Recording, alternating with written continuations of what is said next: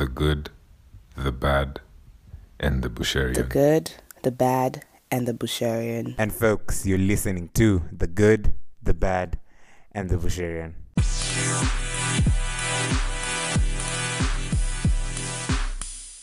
So the difference between me and maybe your generation is that even if I was impatient for results, I knew it was a long-term vision, and I put in the steps and the work to get there. So I didn't say, I want to be CEO today. No. In the village is still going to fetch water in the river. So the women at the village is still going to fetch firewood. So we've not yet fully addressed the disparities across board. And I don't want us to think that when we address them at corporate level and get some women on boards and C-suites, we fix the entire problem. It's one way to do it because we start elevating the tenor of discourse around gender issues, but we need to really fix all the systemic issues that affect women in society that continue to hold back women. Early marriage is still happening. Girls are still getting circumcised. So we need to continue to fix those issues. I hear people say that, oh, now we've done enough women empowerment, now we should focus on the boy child. I don't agree, because until we have addressed, and it's not about women, it's about gender. I just did a fellowship, the Eisenhower Fellowship in the US. I was there for almost 2 months from October. And at the end of it, they wanted me to give the speech on behalf of all the fellows. And I had just lost my mom a week before that. So when they reached out and asked me to do it, I almost said no, because my state of mind, you can imagine at that point. Yeah. But even then, I said yes. And I told them, I am mentally not there, but I know by the time I need to do it, I will be mentally there. One of the privileges I've had is I've stood on the shoulders of giants. I remember when I was appointed CEO, I went to Manu Chandaria's house.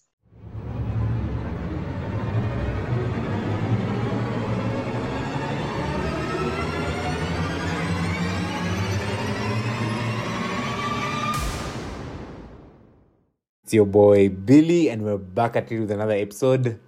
Actually, we are back at it with another season. Hope you guys are keeping well, keeping safe, and you're excited for season 3. As I am, as I told you guys, this season, this year, we start with a bang. And I just want to thank you guys again for always gracing us and giving us your time to listen to the podcast every Sunday. So for season 3, again, I hope you guys will give us your indulgence. But today, my guest in studio is Phyllis Wakiaga, who is an accomplished professional with over 15 years of experience in the private sector development, public policy formation, and a stakeholder in government relations, and she's currently the Senior Private Sector Development Advisor on Industrialization Practice at the Tony Blair Institute of Global Change. Hey, Phyllis!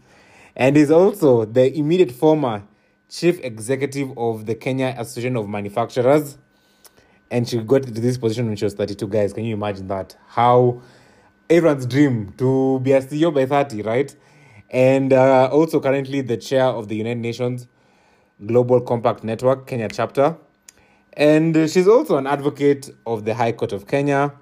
And so this is giving me hope that one day, inshallah, I shall get there as well.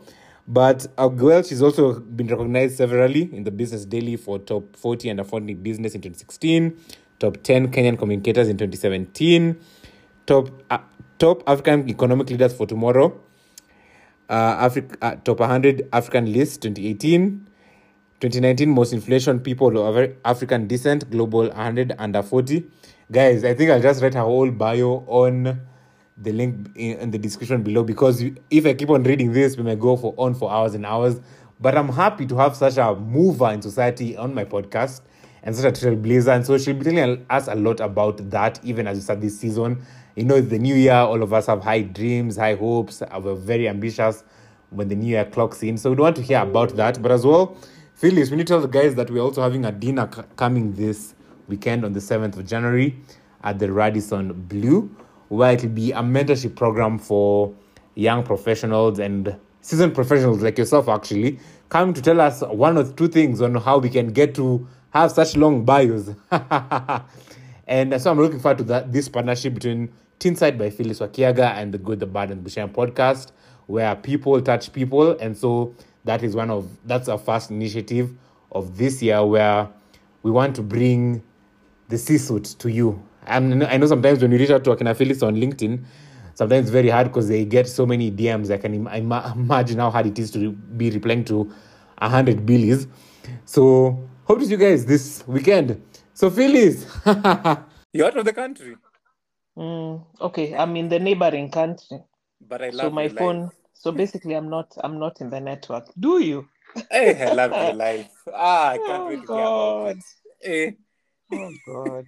The question I want to ask you how many countries you've traveled to, but I should be asking which countries haven't you traveled? Quite a big, my dear. There are many I haven't gone to. Many. Well, there are a lot, but there are also many countries I haven't gone to. Because see, the thing with travel, there are places you'll go to typically more than others. Mm-hmm. So there are certain countries you go to a lot, and then there are some you don't. So, for example, what would take me to Greece? So unless it's, so I travel, but I can't. Okay, I've traveled. Anyway, I've traveled a lot. Yes. But I still feel like there are so many places I haven't been to. So top of my top questions. One, the best country you've traveled to so far. And two, your dream destination now, as of now. Wow. My dream destination. Okay. Sawa. Mm-hmm. Oh, so the best country I've been to. My favorite country is Italy. I love Italy. Really? When I visited, I do. The culture, the history, the stories, just going to just going around Italy, listening to stories from the 18th century, going to places like Rome, visiting the Vatican, going to Firenze, the Tower of Pisa. So I found it so touristic and nice. Mm-hmm. So I really love Italy. I think it's my favorite destination. I added to my bucket list. Kenya. Please do. Italy is beautiful. And dream destination now? Woo! My dream destination now. I'm curious about visiting. By the way, my dream destination is Cairo. I've never been to Cairo. No way. I promise you, I've been through Cairo, but not in Cairo. So I've been even to Sharm El Sheikh, the island, the Egyptian island, but I've never been to Cairo. So my dream destination now is Cairo. There's no. If I'd guess any country, any cities you've been to in Africa, that would be one of the top. It's like you telling me to Joburg. Do you know my other dream destination? Mm-hmm. Lagos. I've never been to Nigeria. You know, Felix, you can say psych now. This is your time to say psych. Imagine, I am so serious. In all my travels, anytime there was a reason to go to Nigeria somehow, even my KQ, when I worked at Kenya Airways, even when I've been at... Funny enough, nothing has taken me to Nigeria. Really? Yes, I would love to go. It's not my dream destination, but it's somewhere I must go soon. Just to see the grandness of the Nigerians. So top question is, little Phyllis, did she imagine her life would be like this, the way it is in this very moment? What is my life like? I don't know. Did little Phyllis imagine it to be like this? Like what? The travel, CEO at 30. Imagine everyone's dream. In my 30s. I knew that I had big dreams, and I was very vocal about it. So I would actually speak a lot about how I'll do big things, and so I did have big dreams, but for me it's been a blessing. It's been a blessing to come to see a lot of the things I dreamt for come to pass. Because I can just say God has been faithful. The things I've dreamt, the things I've thought of, the things I've written down and visioned about have come to pass, many of them. So I'm truly blessed. I don't take it for granted. You, at the end of this podcast, will give us the word for word prayer. Okay. I'll give you the detailed script. Detailed, even the footsteps and the commas. And I know. And the tea, as if there were any. Oh yeah, along this journey, there are always, there's everything. The thing with it is, the one thing I've learned to appreciate. Have we started? When are we starting? Anyway, the one. The one thing I've learned to appreciate as I've walked this journey is to enjoy the journey. I think when I was younger, I was more impatient. I was waiting for the end game. I want to graduate. I want to finish high school. I want to go to uni. I want to, I had those milestones and end games that I want to get my master's and all those things. So I was very, very keen on the end game. And maybe I spent less time just savoring the moment and enjoying the journey. Mm-hmm. So the lesson I have, and for my future, I want to enjoy the journey much more. I'm more deliberate now, and I'm kinder to myself. I'm able to say, okay, that's the end game, but enjoy the journey as you get there. Yeah, and enjoy it more, because the journey is even more important than the destination. Mm. The lessons you learn along the way, the people you meet along the way, the experiences. And sometimes we're in such a hurry to get to the destination that we don't stop to smell the coffee, to just look at the sunset and just enjoy the moment. Yeah. So like today, I'm actually in Arusha, and I'm staying somewhere really nice, but my normal self would have just sat in my room. And I've gone and walked around, taken photos, looked at their coffee farm, looked at the detail of the place, and just enjoyed the moment. So I'm becoming more deliberate about that now. Ah, interesting. And that's very interesting, because even for people who do the gym, they'll always tell you enjoy the journey, because at the gym you always want to lose weight or look a certain way. Then you look that way, it's sometimes very underwhelming, because how you perceive it in your mind, you thought it'd be such a great thing, but then okay, I've lost weight, so what next? It's an anti-climax. Yeah. Yes. Mm. If it will always be an anti-climax. But for you, again, you've talked about how when you're younger, you were very impatient, which is a lot of us, especially Gen Z. You have a lot of Gen Z in your house, and you interact with a lot of Gen Z. So you know how impatient we are. How Billy wants to be a CEO by 20. He didn't want to think. Start your own company. But I think I was impatient, but I was patient. But I was ready to put in the time and the hard work. And what I was impatient about is, once I set the goals and said, be CEO before I'm 35, I then worked towards it and did what I thought would be the steps to get me there. Or I said, I want to have my master's by this time, or do this. So I'll do the things that I need to do to get there. So for example, if you want to be CEO, you have to develop the technical skills. You have to develop the leadership skills. You have to be mentored. You have to learn under someone. You have to read a lot. You have to go to school. So there's a lot of work that goes into it. So the impatience of, I want it now, but have you built the muscle for what you want now? Because you might want it now, but do you have the ability to do it now? Yeah. So you could also be pushing yourself to your highest level of incompetence because you're not ready for it. So the difference between me and maybe your generation is that even if I was impatient for results, I knew it was a long-term vision, and I put in the steps and the work to get there. So I didn't say, I want to be CEO today. No, I want to be CEO in X number of years, and I'm 18, and to 35, these are the things I need to do to get there. So I feel just putting in the hard work is a great part of it. Building the competence, building the credibility, building your character along the way, because those are the key things you need to meet your purpose. Not all of us have to be CEOs, but we need to really live a full life and really fulfill the purpose for which God created us. Yeah. So whatever that means for everyone, it's actually something very different. Mm-hmm. And again, with that, Ale, you said how you were vocal about your dreams. So again, I talked to a lot of people who are very skeptical about that because of the evil eye, and they're afraid that they'll jinx it. So for you, how was that? And again, as you vocalized your dreams, was it something tangible that you said, I want to be CEO of this place at this point, at this age? Or was it, you had big, how I also have big dreams, but you'd ask some of us what our big dreams are, but we won't pinpoint and tell you, I have big dreams to do this. It'll be a generic answer. So for you, were these dreams as detailed, or was it, I want to be a CEO, I don't know of where, I don't know of what, but I want to be a CEO. I want to have done this, that, yeah. It was a mix.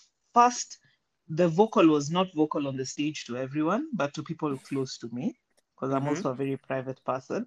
So yes, to people close to me, like my mom, my siblings, they would know. And I would say it like a joke. But for me, it was not a joke. So I journal a lot. And I've always kept a journal from the time I was 16. So I would journal my thoughts. Yes. Yeah. I would journal my thoughts. I would think through things. And I always tell people that my most transformative book was actually The Seven Habits of Highly Effective People. I read it when I was 18. And you know, the way you take a book and you make it your journal, I mean, your the book that you really look to and think through and write down and think. So he tells you begin with the end in mind. Where do you want to be when you die? So you write your personal mission statement. And that's when I wrote some of those things down. Mm-hmm. And because of the power of writing down your dreams is a power that I can't even define. And it was something now I did repeatedly. So I would, because I journal a lot, I've reduced nowadays, but I used to journal a lot. So along the way, I would just write what I'm thinking. Yeah, for career, this is what I'm thinking. Yeah, I want to study law. When I'm done, probably I should do this, I should do this. So I was doing a lot of things to grow along the way. And that, I think, was important. So the dreaming big, writing it down, visioning it, being accountable to myself, and doing the things that needed to be done. So, but also giving credit to the fact that it was probably something beyond me, because God was at the heart of it, directing my steps, probably giving me those dreams in my heart and giving me that purpose. So that is something I really, really am clear about. My parents were also very supportive along the way, always supporting, listening to my big dreams and providing the guidance, the wisdom, and them themselves being very ambitious and grounded people. So just giving us that grounding as children. I remember my dad had a bookshop. So when my age mates were probably sitting in the house, I was working in his bookshop. So from like the time I was in class 6 or 7, every holiday I would go and work in the bookshop. And in December especially, because you can imagine people are buying books to go back to school in January, it would get busy. So we'd sell books and then cover for guys. And so later when you think about it, you're, so this work ethic probably started quite early without you knowing, Yeah, so that's, that upbringing. And also the upbringing in church, because I went to Nairobi Central Church as a child. And that just that strong grounding and upbringing, but also finding yourself, because somewhere along the way, I was probably in high school. I went to Precious Blood Riruta, and it was a Catholic school. So my high school life, I was pretty much going to a Catholic school, attending their church and everything. So I've experienced, I mean, God in different ways, But at the heart of it, always known that he is the one in control of our lives, whichever way we choose to either recognize him or worship him, but really he's the one in control. You don't have to journal every day. That's the really thing. You just journal. No, you don't. You just journal when your mind takes you there. Sometimes it will take you there every day. Sometimes it's like writing. Sometimes you have mind block. You don't want to journal for a week, 2 weeks, a month. Even like this year, I've journaled intermittently, but I always, for me, that's how I always clarify my thoughts. I'll always end back there. Even if it's a month or two, when I want to clarify my thoughts, I'll journal. Yeah. For you now, you're always having an end in mind, right? So how does that now replicate in your daily life? Have you read Atomic Habits, and do you practice certain things on a daily basis? Because, you know, you are one of the 1 percenters. And so we idolize 1 percenters and think you guys are very different from the rest of us. So are you guys, are there those tricks that you guys do that wake up at 5 a.m., shower with cold water? Or are you human like the rest of us? Oh my God. First of all, I'm not a, okay, it's interesting that you think I'm a one percenter. That's interesting. But you are. How many, even you know? But back to that question, we're just human, because the reality is there's a season in my life when I wake up at 4:30 every day. I go and journal. I read a book. I read my Bible. I go exercise. There's a time my life was like that, and I did that for many years. But then there are times that I don't. So the reality and the thing I've learned is to also be gentle on yourself, because you can't always be operating at that trajectory. Yeah. Because, for example, I have 4 kids, and every time I would get a child, of course, you go on maternity leave, your life slows down. Then you have to build back the habits again. But as I've grown older, I don't have routines as much anymore, but they really helped when I had them and when I needed them. Now I feel like I don't need them that religiously. Of course, there are certain things I still try and incorporate into my daily practice and my daily habits, but I don't do them as religiously and as rigorously as I did. But I did, for sure, my 20s and my 30s, maybe until 35, I was very rigorous about my routine. So now, if I'm having this end in mind, tomorrow for 30, I'm awake. Yes. Just doing what I'm 40. Don't stress yourself. Don't stress yourself. They want to distract themselves. If you want to do it, do it. Depending on what your end is. You see, that was my end at that time. If that's your end, sure, like the corporate world does, is very demanding, and you'll need to put in your energy, put in your time. That morning helps you to get clarity. You're able to think through some of the big things. You're able to start your day hours earlier, so you start your day very energized. It then makes your burden lighter through the day. So that lifestyle needed that. Yeah. Today, my lifestyle does not necessarily need me to wake up at 4:30. So, because now I'm not doing a corporate CEO, high-strung, stressful job. Mm-hmm. My job is deep and very, very interesting and very demanding, but not in that way. Yeah. It's mentally demanding as opposed to that kind of demanding that comes with like a corporate executive role. Mm. Yeah. And obviously my lady listeners won't forgive me if I don't ask you about how has it been being a lady. First in the corporate world, also trailblazing. Like, has it been easy? And you know how you've even said sometimes you go on maternity and it slows you down, and for probably the male counterparts it's a reality I'll never have to experience. I'll never have to give birth, and so a few months will be taking off my work record. So tell me about that reality for you. How was it for you? Are there times you are undercut because of that, or do you feel like God has led you through and through that? At no point do you ever feel like you are being shortchanged for being a lady. And then again, obviously, you can give us some tips and tricks on how to work smart in corporate, because I know corporate is more about working smart than it is about working hard, isn't it? Yeah, it is. Mm-hmm. Tell me about that. Okay, so about the gender lens, I must start by saying that I have a very supportive spouse. We've been together for 20 years. After this, Nakuja notes. Yes, he's amazing. He's very supportive. So that, I think, has really been a strong pillar in this journey, because this is a journey you can't do alone. It's something that requires your whole social support system to come on board. So my husband has been that for me, very supportive. So enabling me to grow, encouraging me to take the great leaps, and just helping me to really just achieve my full purpose.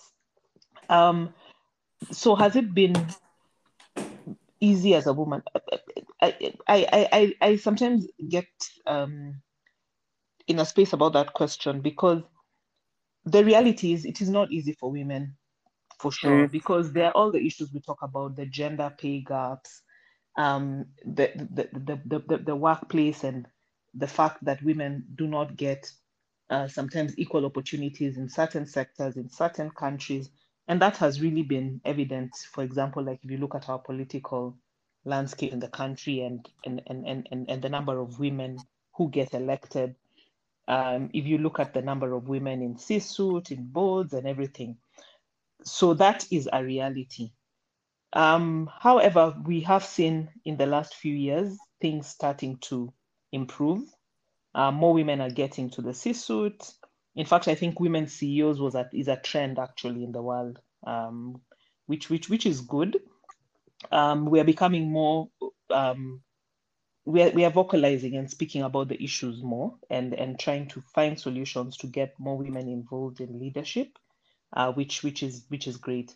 We're also having our laws, our legislations, our policies becoming more gender sensitive and actually gender progressive to some aspect. Because you're seeing organizations, for example, giving maternity leave for 3 months because the law says it, but some are even giving 6 months. Some of the companies like EABL, you go and leave for 6 months, and others. Even where I work currently, if I went on maternity, I would go for 6 months, but I have 4 children, so I don't think I'll ever go. So just add one more. The Lord is blessing you. To do so that I do my 6 months of leave, eh? Yeah, so you think policies are doing that, yeah, and then things like the crashes at the workplace. So we are seeing progressive policies that are actually supporting women a lot more. But I always say that despite the progress, we are not done with addressing the issues of gender until we are addressing them for everyone. So they are the fixes we've done at corporate level, but the woman in the village is still going to fetch water in the river. So the women at the village is still going to fetch firewood. So we've not yet fully addressed the disparities across board. And I don't want us to think that when we address them at corporate level and get some women on boards and C-suites, we fix the entire problem. It's one way to do it, because we start elevating the tenor of discourse around gender issues, but we need to really fix all the systemic issues that affect women in society, that continue to hold back women. Early marriage is still happening. Girls are still getting circumcised. So we need to continue to fix those issues.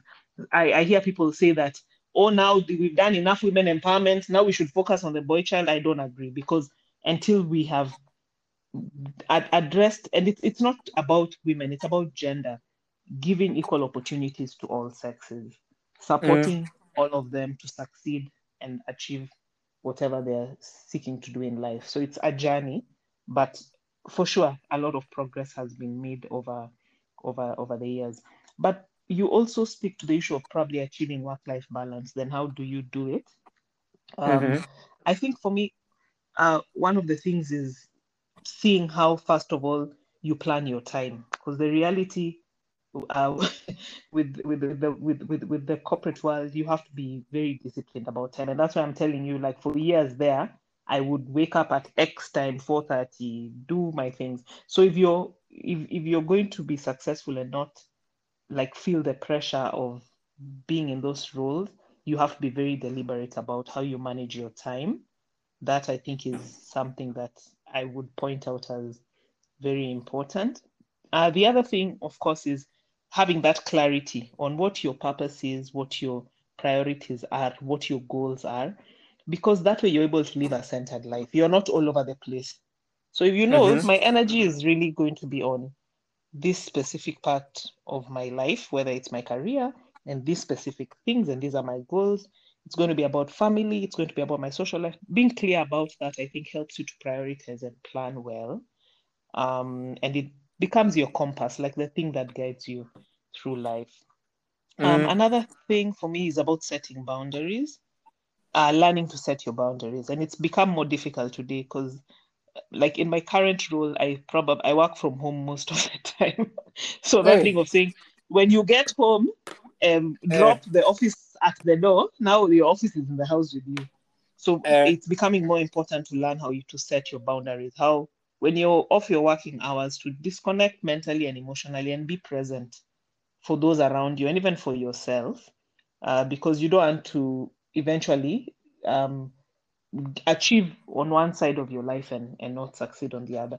And I think the other one is just ensuring that you're always keeping fit, keeping healthy, because the thing with the corporate world, it can actually help make you develop even lifestyle diseases because of the speed.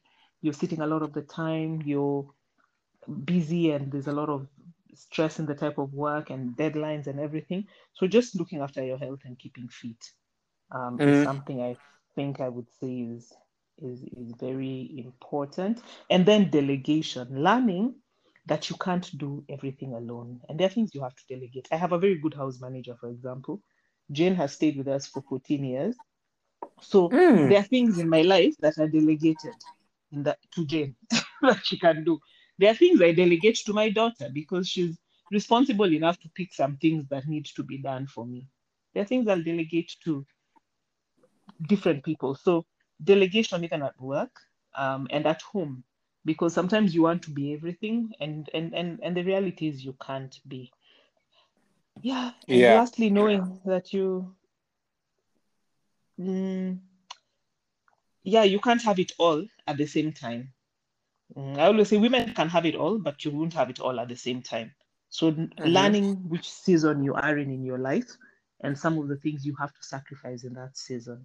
So, for example, when you have small kids, you probably have to sacrifice going to the gym as much, or you might have to sacrifice for that season hanging out with all your friends.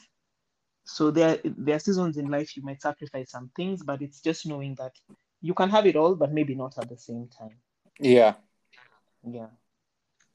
And so for that, please can you tell me a bit more about having a supportive husband and the role it actually plays, because some of us might not understand the depth of that. I was reading an article where it talks about, obviously, the spouse you get married to can determine your trajectory financially, emotionally, etc. So if you get married to someone who's not supportive, you might have all the potential. You can say Phyllis had the potential. We knew she'd be. But if the spouse didn't offer that support, then there's only so much that Phyllis can do. So please talk to me about that as well. But I want to agree with you again on the boy-child thing, where the boy child can't blame girl child empowerment for their follies, where the girl child is being the ones championing for the ladies are the ladies, you know. So men can't come up and say, just because we've empowered the ladies, then the boy child is more disadvantaged, whereas men should take their role in society and empower the boy child as well, you know. Exactly. Like, continue to empower. The boy child is very empowered, but they was very empowered at some point, but we need to continue to ensure we're empowering the boy child. Yes. Because I feel like the society and the men dropped that somewhere along the way. Like, the boy child is fine.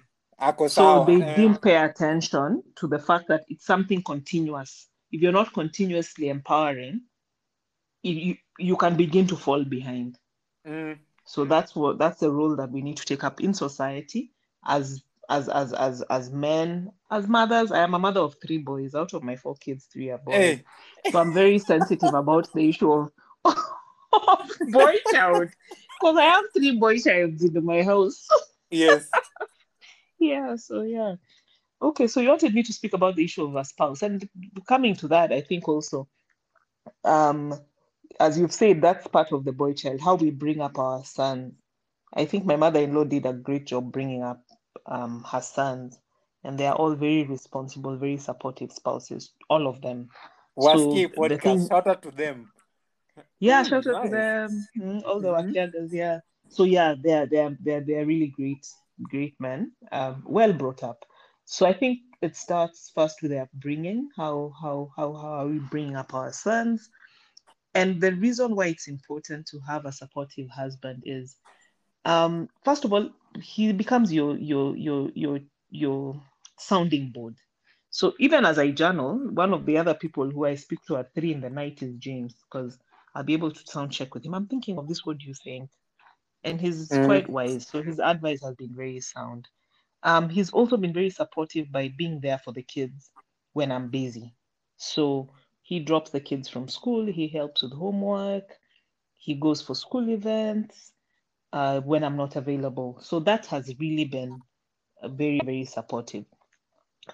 He's one of the people who calls me out. Hey.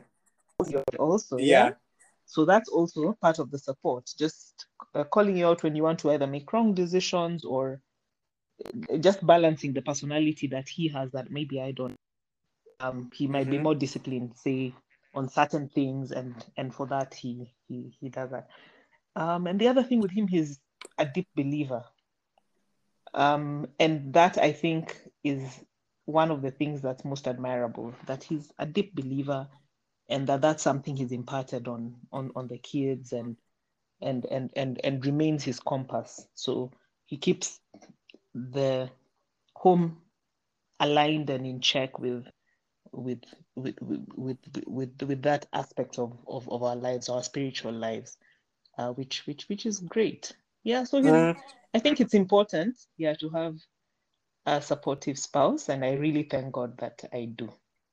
Yeah, nice. And again, obviously, with that support, I know you're very ambitious. So talk to me also about how is it being ambitious, and how have you learned to be kinder to yourself? Because I know very ambitious people are not the most kind to themselves, because you feel like you should have, I could have, there's so much potential I have, you know.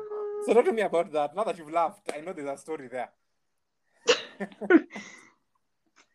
I have to just be deliberate about sometimes slowing down and doing less. And also having kids helps a little bit, because you're then trying to reduce the amount of energy you spend on chasing your dreams and focus on bringing them up. But you also know that your ambition is a good thing, because it demonstrates to them that it's important to also strive to achieve your most in life. So one of the things I have learned to do over time is to prioritize. In fact, I'm thinking of my theme for 2023, and it's actually just going to be about simplifying my life. And you simplify by prioritizing, because sometimes you're trying to do 1,000,001 things. So even if you're ambitious, you can contain your ambition by prioritizing the most important things to do this year, this month, this week. So you're not trying to do everything at the same time.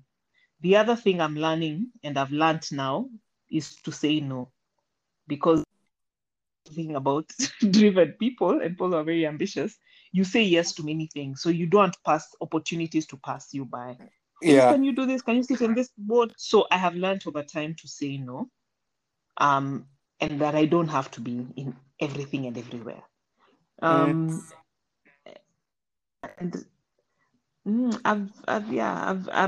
over time just learned that it might be important to be ambitious, and it's great to continue to be, but the ambition should be within what is your purpose in life, and really your well-being and your self-care, because you can also drive yourself beyond your own ability physically, mentally, emotionally. And that's how people end up emotionally drained with mental issues. So just being conscious about that is something that I have learned with age. Yeah. So, yeah. And all this while, did you have a mentor? I've had, my greatest role model, I've always said, is my mom. She passed away last month. I'm so sorry to hear that. Yeah. Mentorship for me, I've had different mentors, because along the journey, the people I've either worked around or been around. So, for example, when I worked in the airline, my greatest mentor at that time was, I worked under, my manager was Julie Mandu at some point. She was amazing, taught me the strings in issues of business process improvement, customer relations, and everything. I worked under Anthony, that was amazing also. Titus Naikuni was a great mentor also. Betty Minor, when I was at when she was still at CAM, the entire board of CAM, because they were very hands-on, very supportive in different areas. Those who are strong on finance mentored me on finance. There are people who are great on governance. So I've learned a lot, and I really must say that one of the privileges I've had is I've stood on the shoulders of giants. I remember when I was appointed CEO, I went to Manu Chandaria's house. I just sat across the table and I'm like, okay, so as I take this up, what do you think I should prioritize? And some of the advice he gave me was really my sounding board through that season, and learn from corporate leaders, the best corporate leaders in the country. I sat like on the COVID board with James Mwangi, Jane Karuku.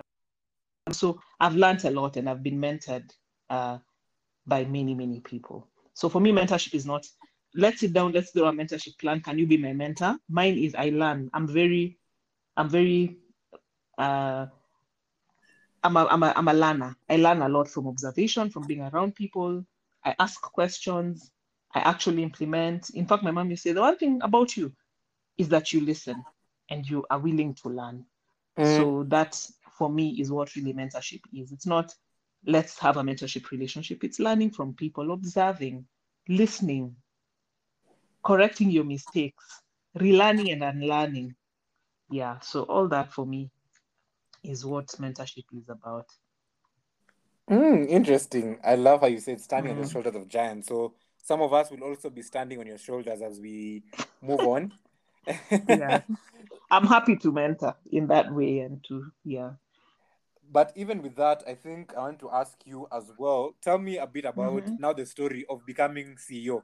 Is it that you woke up and you knew today is the day I get appointed?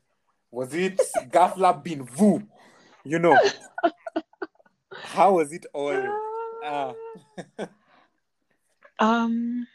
Let's say it was a journey, because when I joined CAM, I worked under Betty Minor, the outgoing CS of industry, and Betty had worked in CAM I think for nine years by that time, and her last contract was coming to an end.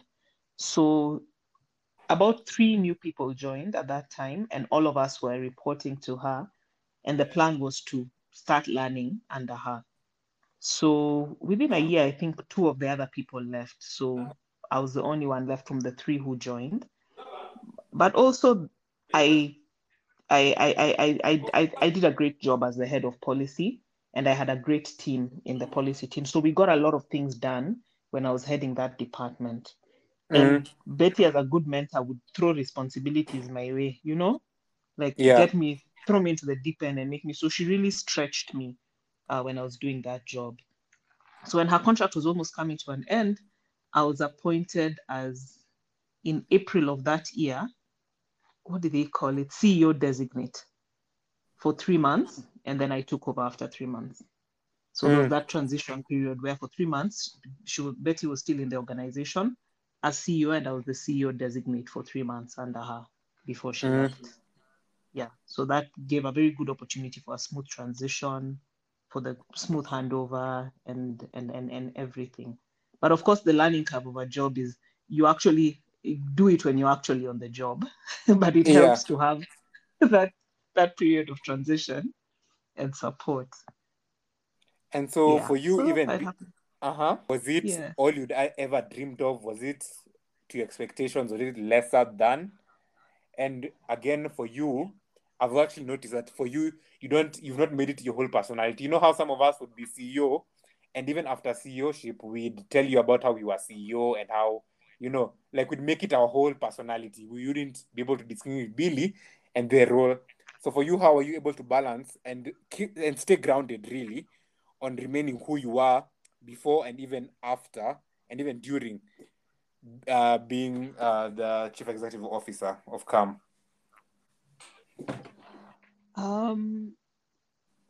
My personal belief is that positions don't define us. God defines who we are. So with or without titles, position, he knows who we are. So I have over time not allowed myself to be defined by positions, by titles, by, you know, in fact, a lot of times people would walk into my office and they'll, in fact, a lot of my emails used to be, Dear Philip, because they assumed if you're the CEO of an association of manufacturers, you must be a man. And then you must probably be old. So, I remember the shock when some people would walk into my office. You can imagine, I'm 32. I'm not a man. I'm a woman. I'm young. So for me, anyway, what defines you is your competence, your character, your credibility. Those are the things you bring to the table. And it doesn't matter what you call me, whether you call me CEO, whether you call me head of policy, whether you call me the person on the corner. One of the things I've always believed is that thing of whatever you're doing, if it's sweeping, sweep it to perfection. If it is writing, write to perfection. If you're podcasting, podcast to perfection. So that in your corner, you're demonstrating that things can be done and done well. So it's not about the title. So you're right that I've not carried that with me. I don't hang it on my head or hold it over people that, you know, I am there. No, that's not my personality. And that's who I am. And I believe in servant leadership, leading from a heart, from a place of service. And the good thing is the organization I worked for as CEO was a business membership organization. It was an organization about service, about members, about putting your members first, about putting the country first, because we are driving an agenda on manufacturing and job creation. So it was about service and bigger than us. And for me, leadership is about that. How do we go and fix the problems of society? How do we go and address the issues that affect our people within the privileged positions that we have? So it's about solutions.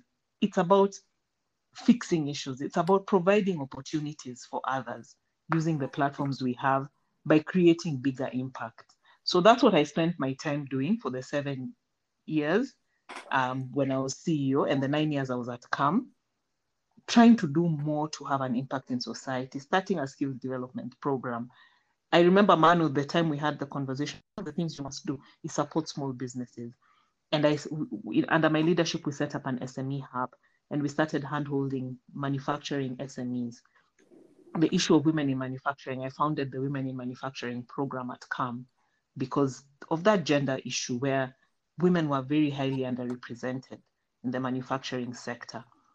During COVID, I did a lot of work with the teams at CAM, at the ministry, and at the fund board for the private sector to ensure that we kept Kenya moving.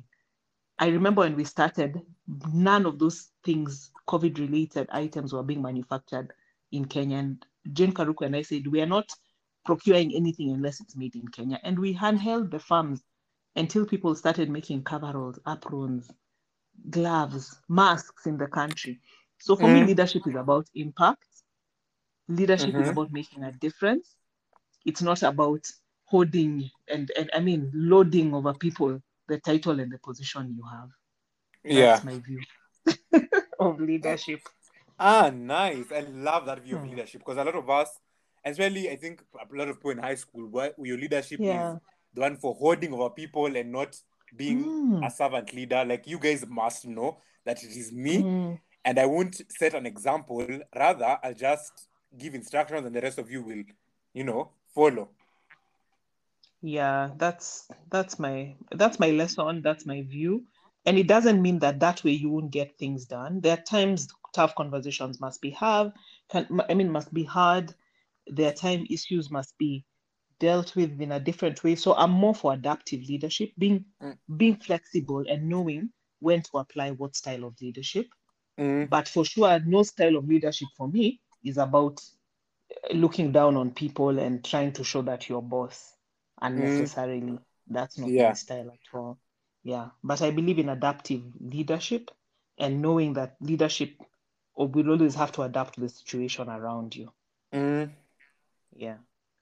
so, even with you being a trailblazer, did you ever experience imposter syndrome? Imposter syndrome is a syndrome which, as a reality, I think all human beings experience. I'm learning that whether they are male or female, but women experience it more and unfortunately, but it's one of those things. Even if you experience imposter syndrome, I always believe in showing up. So sometimes you wake up and you really don't feel like showing up, really don't feel like standing up to give marks on an issue or something. But one of the things I always do to myself, even until now, saying that I'm holding the mantle to myself. I'm representing, at that time, I was representing the youth. I was representing the girl child. I was representing a child of God. And knowing that God cannot put you in a situation, in a position, and not give you the ability to navigate or to deliver. So with that, I would always take myself to go out and do whatever needs to get done. Does it mean that I never had imposter syndrome? No. Imposter, it lives with us even until today, all of us. But it's until the only difference is, and not just for me, for many of us human beings. But the difference is that you won't even know, because I will always show up and do what needs to get done. So at the end of the day, that's the reality. Yeah, that's the reality, that you must show up, you must do what needs to get done. And you'll hear those sounds in your ears once in a while, and you just ignore them, because it's you're bigger than that. But it doesn't mean you will not hear the voices in your head that sometimes make you want to doubt yourself. But I always draw back and look at the journey I've walked, look at how much progress I've made, look at the impact the things I've done have had to others and to lives, and it kills that voice immediately. Yeah. I think that is very powerful, because again, I was thinking about it, how many people don't show up. Actually showing up takes so much effort. Yeah, you're right. I'm agreeing with you. Yeah, that a lot of people don't show up. Like, we might, you know how, Phyllis, you've said it, it might seem easy to just ignore those voices and show up, but it actually takes a strong mind to actually show up, because a lot of people would rather not show up, honestly. And that's why it's even called your 1%, because that courage and that determination to actually do the things a lot of us are not willing to do, are not willing to put ourselves out there, because a lot of us let that voice win, let everyone who else, what everyone else is saying, win. Vis-a-vis, just as you said, the days you don't want to show up, you just say, let me show up. Like, it doesn't matter. And someone said 99% of the actually doing the thing is just showing up. I've seen you work out. So definitely know these things, that even with working, as long as you fika gym, you'll do what you have to do. Imetosha. There you go. And that voice that makes you doubt your skills, your talents, your accomplishments, how you fight it back is by always showing up. And I agree with you on what you're saying, is many people never show up and we never know it. Yes. It's the time in the room they say, who wants to do something?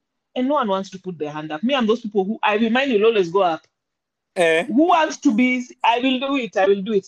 And even when I'm putting up, say I will do it, of course you're hearing the voices, but I will always show up. I will always do, volunteer to do, because that's how you fight.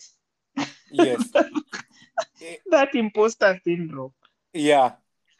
And again, even sometimes you don't know how you're going to do it, but you'll still say, let me do it. You know, you'll figure it out along the way. You'll figure it out. In fact, I've always said that, because even when I was asked to be CEO, you can imagine, I was 31, I think, or 30, whatever.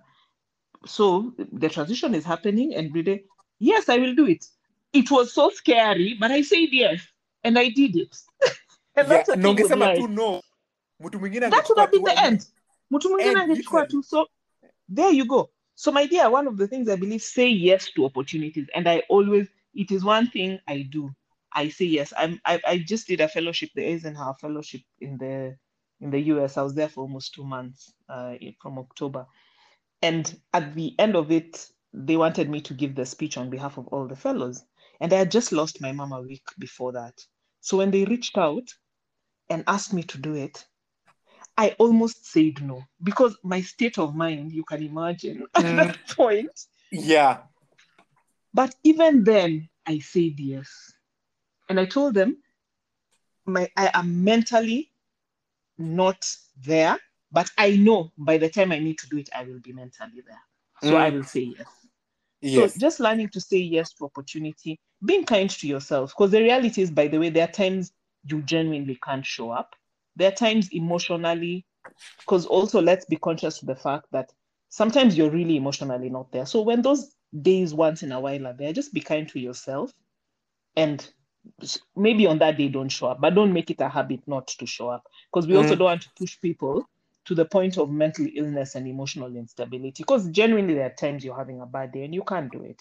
Yeah. So be kind to yourself and learn to distinguish between humility and fear, because sometimes you're trying to be humble about things, so you're not saying yes because you're being humble. Sometimes you're fearful. So if you know which one it is, you're then able to know how to respond to each of them. And then the other important thing, I'm a perfectionist, but to deal with imposter syndrome, you have to let go of perfectionism, because sometimes do it even if it's not perfect. Because the reason people say no or feel like imposters is because they expect to be perfect as individuals, or for situation to be perfect, or for them to be 100% ready. Sometimes you're not 100% ready, but you need to do it. So just let go of trying to be perfect. So for you can perfect as you move along. Easy. Yeah, I've learned to perfect as I move along, that not all the ducks have to be lined and everything has to be perfect. Start and perfect as you move along. That thing they say that perfect can be the enemy of, there's that saying about perfection, of the good, that perfect can be the enemy of the good. Because sometimes you're waiting to be perfect to do it, and then you never get to do it. Yeah. Yeah. So in short, we put ourselves out there, hata kama hatujui. But don't go put and then don't learn. Because it's another thing to go put yourself, but now be willing to put the work to do that thing. So when I put myself out there to say, let me be CEO, I then had to wake up at 4:30 every day. I then had to read. I then had to learn how to write opinion editions, how to speak in public, how to be a spokesperson. You can wake me up in the middle of the night and I'll give you an interview. You then have to learn the things, but say yes and then learn them immediately. Hey. So yes, if you pass, yes comes with the work as well. Yes comes with the work, because you must go and deliver. Yeah. So for you, would you classify yourself now as an introvert or an extrovert? I'm an introvert. Yes. And I figure that out by you saying, normally you'd sit in your room, but now you said take a walk. So I want to ask you about being an introvert in an extroverted world, where extroverts, like our friends who are extroverts, it's easy for them to say the yeses, it's easy for them to gel with people more, it's easy for them to want to take up these roles. Like, I'm sure CEO is a role you can't lock yourself in your office and say, I just want to be with myself. Like, every day there's someone who wants to talk, there's a meeting, there's someone, you have to fly out, you have to do all these things, you're very people-based. So for you, how has it been being an introvert in an extroverted world? You know, the funny thing is, if there are people who, if I say I'm an introvert, they laugh until they sit down, because I'm a social person. Mm-hmm. For me, what I believe introversion is to me is I solve my problems internally. The things I was telling you, I journal, I think through things. I'm very deep in how I approach things. Mm. And my first resort when there's commotion or things is I go internal. But extroverts benefit from external energy much more than introverts. There's a time I did this character test, and what they said is, I am a private extrovert, but a public introvert. So my personality is very, So I'm not there are introverts who are 100% introverted.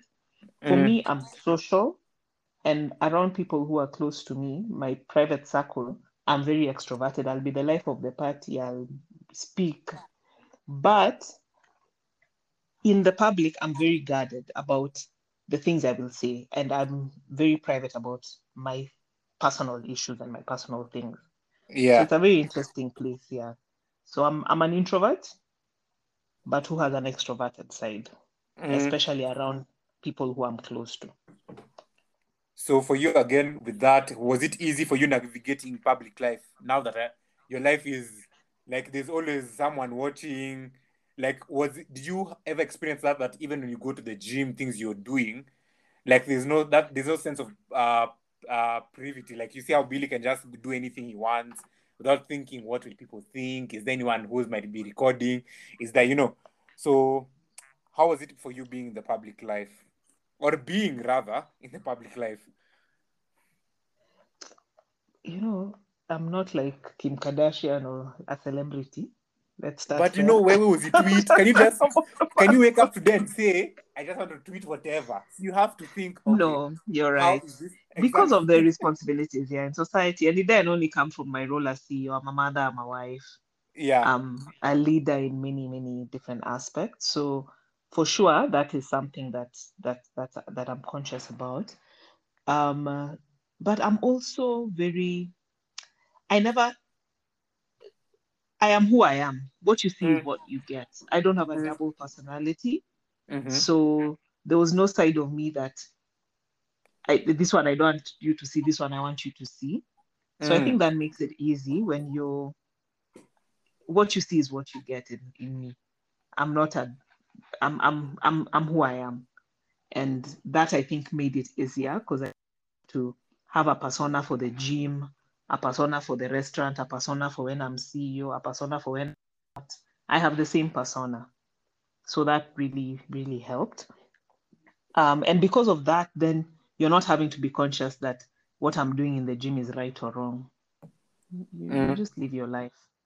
Yeah. Yeah. And also just that thing I said about not taking yourself too seriously, because sometimes I think we take ourselves much more seriously than everyone does, because who cares? Like for you, how many times will you sit and start thinking about someone else? And people are so busy with their own lives and their own stress sometimes.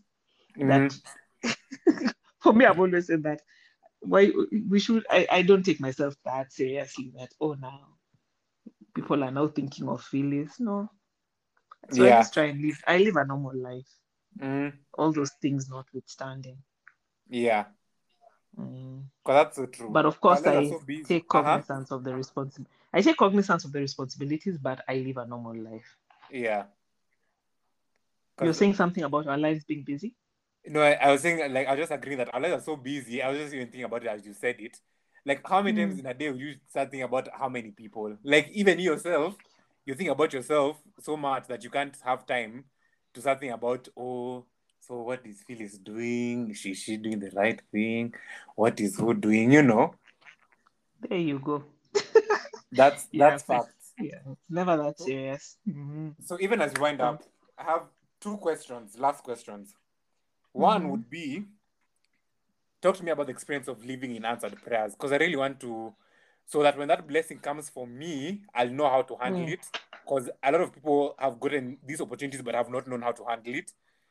Like, you've gotten there and you just fumble everything, you know. So sometimes we pray for the blessings but never know how to pray on how to handle these blessings. And for you, you've handled your blessings so well, and God has evidently continue adding more. So how have you learned to live in answered prayers? And two is, if you were to advise little Phyllis, what advice would you give her? And if you were to write a letter to future Phyllis, what would be the contents maybe of that letter? Okay, you've asked many questions. I might make you repeat some of them. It's fine. But the first one is on the issue of, first of all, thank you for the compliment about the fact that from your observation, I have been blessed and that I have not allowed the blessings to change the core of who I am. Thank you for that feedback. It's very admirable.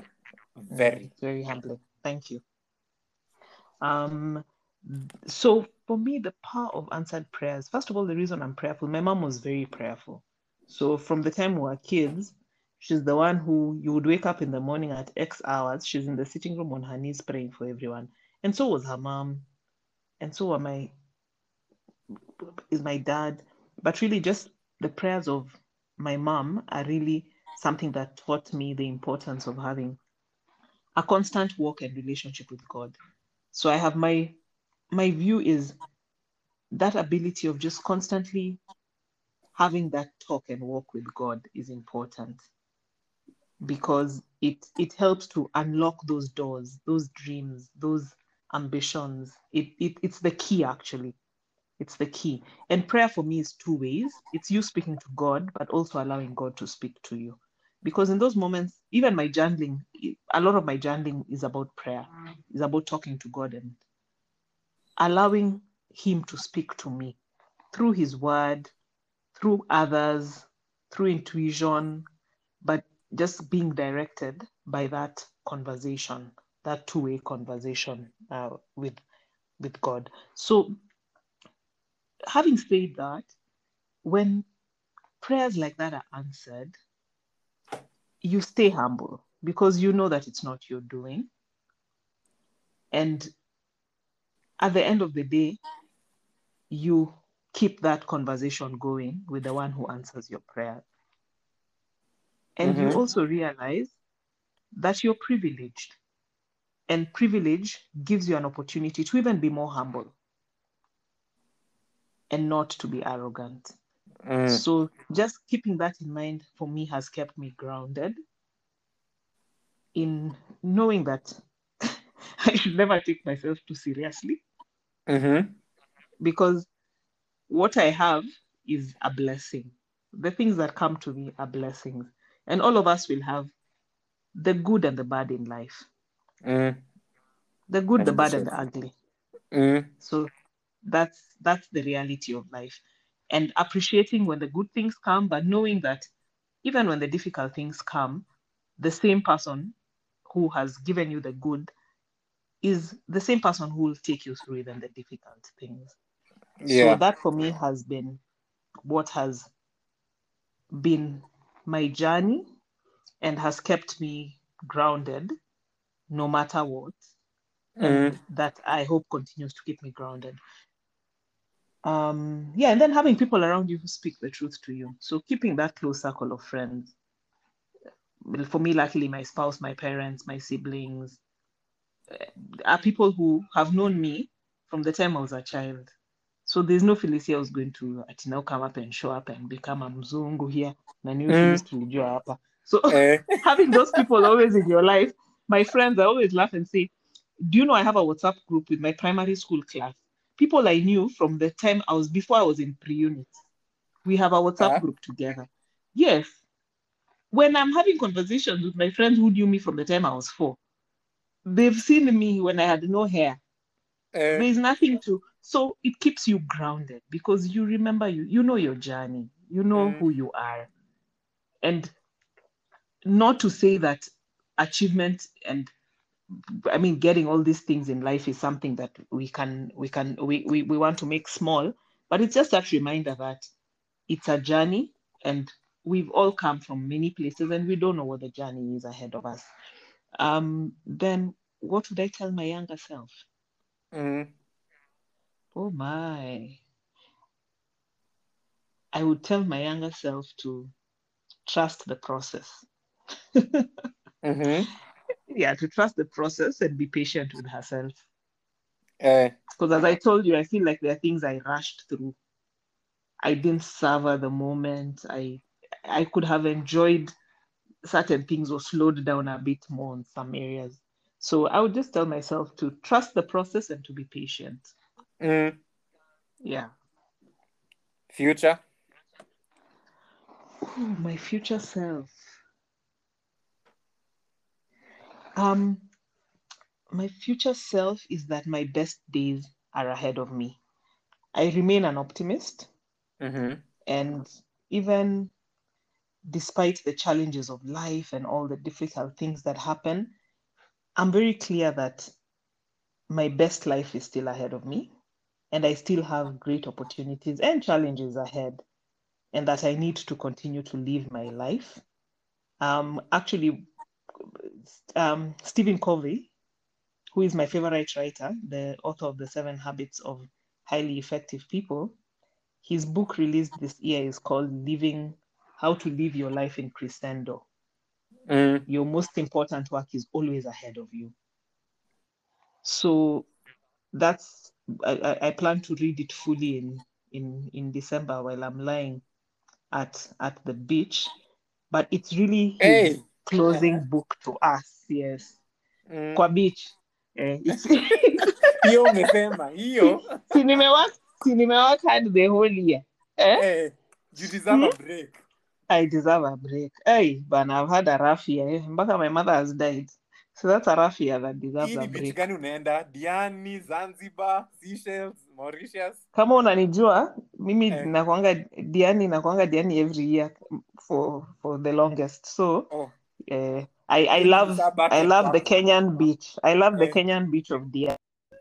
But I of course, but my Christmas is Nini. But yeah, so really for me, it's really saying that I really believe that my best days are still ahead, and that God keeps me here. I'm going to continue to use my time, my talents, my resources, my passion to enrich the lives of the people around me. So that is now the next set of my life. I'm now over 40. So this season is about service. It's about giving my all to the things that matter most to me. So I'm going to be very keen about prioritizing and really seeing how, even as I live in this in this season past 40, that I continue to really be conscious about how I can support the people around me, how I can live my full purpose in life. So it's a season where I continue to redefine my definition for success. Because maybe when I was 18, my definition of success was about being a CEO by 35, getting my degrees, going up the C-suite, etc., which I did, and I'm happy I did. But for this season of my life, I'm really clear that I want to fully embrace what my purpose is in life. And this year, I think there's something exciting that I want to do into the future. You'll hear more about it probably next year. And really see how I can sow seeds that benefit others. God has been good to me, and I'm sure He'll continue to be into the future. But also, how do I continue to give more to society through mentorship, through other things? So yeah, I have Tinside, that is a youth development organization I registered many years ago. About 15 years ago, and I didn't work with it properly, but this year I did a bit of a soft launch, and Grace Bosire is the CEO of that Tinside. So next year you're going to do a lot more on youth development. Hey, I'm also going to work on mentorship. Yeah, I want to do more on mentorship. I've been receiving so many messages on LinkedIn. Can you start a mentorship program? So I'm going to start something next year. And from my Eisenhower Fellowship, I'm looking at doing something for women in the African continent in terms of supporting the growth of their businesses and everything. So during my fellowship, for the 2 months, for that period I was in the US, I met a lot of contacts and relevant people who I'll be working with to set up that platform. Yeah, so interesting things ahead. And yeah, looking forward to continue to deliver through Tony Blair Institute, the work that I'm currently doing as an advisor on some interesting projects in Africa. Yeah, so for my future self, I think, let's live life in Crescendo. Our best days are ahead of us. Ah, nice. First, I love how you really want to pay it forward and mentor more people. But again, how you've not even spoken about you being CEO and all these positions you've had as luck. And I love that you've given credit to God, and even just now, your work ethic and your hard work. Because a lot of guys want to say luck, but I never really think it's luck. Because clearly, if you want to continue doing these things even for your future, then it wasn't really luck. There's some seeds you've planted and you've sowed, and now you're reaping the benefits. And I hope even as you start the mentorship program, that a lot of people will see the value and also reap the benefits, that one day I might interview them as well. Or someone might interview me, hint, hint, and say, yeah, remember you better quote me. Season 3. Hey. You had better quote me. Hey, for sure. You know, this is my episode 1, season 3. So. Oh, that's amazing. But you're doing a good job, by the way, with the podcast. You're my friend on Instagram, so I see when you post, and I'm very proud of you, and I've seen the awards you get and everything. So congratulations. You're really, really scoring in your area and really living up your purpose also by influencing others' lives through the work you're doing. So I'm very proud of you also. The end in mind, as you said. The end in mind. Yeah. And your most important work is always ahead of you. So keep going. And I always say this, that when I have interesting conversation, like I never know it to end, and I always have one last question. So I'll ask you the one last question. So really, does life begin at 40? Oh my God. I feel like it does from a different angle. Where it begins is you see things from a different lens. Mm-hmm. And as you've heard, my 40s and into the future, I'm going to simplify my life much more. I'm going to prioritize much more my energy and where I put it. But I'm going to ensure also that I'm sowing seeds that benefit others and using the lessons and the opportunities I've had in the last 40 years to mentor and grow those around me, starting with my own kids, because now they are the place where people are going to uni, they are shaping their own careers. So supporting them to think through how they navigate life and navigate this journey that all of us are on.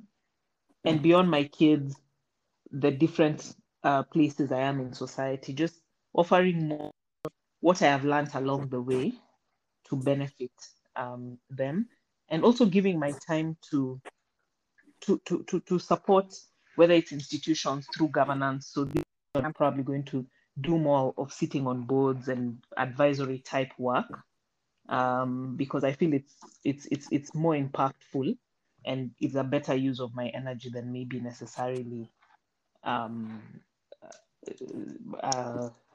what I've done in the past, which was great at that time. But I'm looking to do more in terms of governance and everything. Oh, and I'm getting my PhD next year, by end of next year. I'm almost done. So yeah. So prepare a season and a half. Give us 1 year. Hakuna kupumua. Hiyo ndio nimesimplify na kuslow down. Hiyo ndio nimesimplify. Wewe kweli you're living life in crescendo. No break. Hata nikwambia 2023 I'll just lay back, you won't be seeing. Umesema this life. That's my laid back version. So hizo umesema nimeprioritize. Hizo ndio nitafanya peke yao. Hizo ndio nimeprioritize. Hapo umesema ini gear one to this. What's starting slow? Ini backseat. Hapa tu sisi. Hey, si ndio backseat.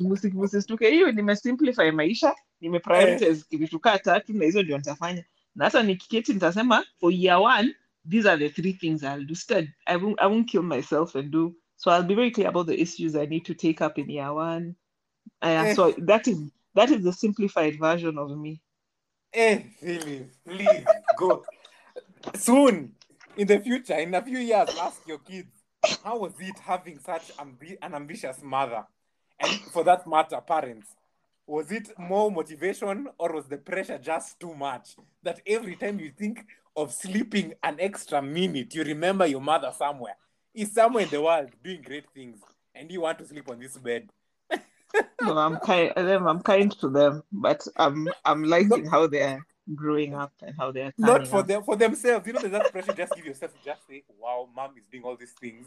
Like even for me, as long as it's self pressure. For me, I've been given the resources, opportunities. Like I don't have an opportunity to slack and say, you know, how people can say, "Oh, I didn't have the opportunities. I didn't have books. I didn't have." You have all these things. So there's no point you can say your parents slacked kidogo. That's why the ball fell. Yeah. So for you can't, the ball can't fall. You know. But the good thing about my kids, one of the things I've tried to inculcate in them is I want them to be self-driven. Mm-hmm. So I'm not that parent who sits there to force you to do homework or to force you to be number one. Over time, you figure out that you must do it for yourself. So they are very self-driven. It's about you choosing and realizing on your own that you need to show up and you need to do your best. And for me, that has really been the most important thing, that they need to learn to be self-driven. Don't do it for me. Do it for yourself. Mm. I'm fine. You're fine. Clearly. You're fine. Future. I'm fine, not because I have everything I need in life, but because I'm with what I have. Yes. Yeah. You know, when Phyllis says she doesn't have everything she needs in life, you start wondering, what more does Phyllis really want in life? You know, But as you said, living. That's what I said. Yeah, I'm very content. I'm happy with what I have. I'm very happy with what I have. There's a lot of things. I don't have a jet, for example. I don't have a house in Mozambique. There are many things I don't. But for me, they don't matter. They don't matter. They are not the most important things in life. As long as I have a roof over my head, shoes on my feet, and the ability to wake up tomorrow and do something, I'm sure that no matter what, I can always pick up and move on. And Diani every December as well. Add that to the list of the basics these days, you know. Blessings. So, amen. I'll let the listeners shoot at us the Bushera and point for us the good, the bad, and Bushera and tell us all the things they've loved about this episode. I love that we're starting season 3 on such a high note. Thank you so much, Phyllis, for coming to the podcast. I really appreciate you for gracing the podcast. Have a lovely week ahead, folks, and cheers.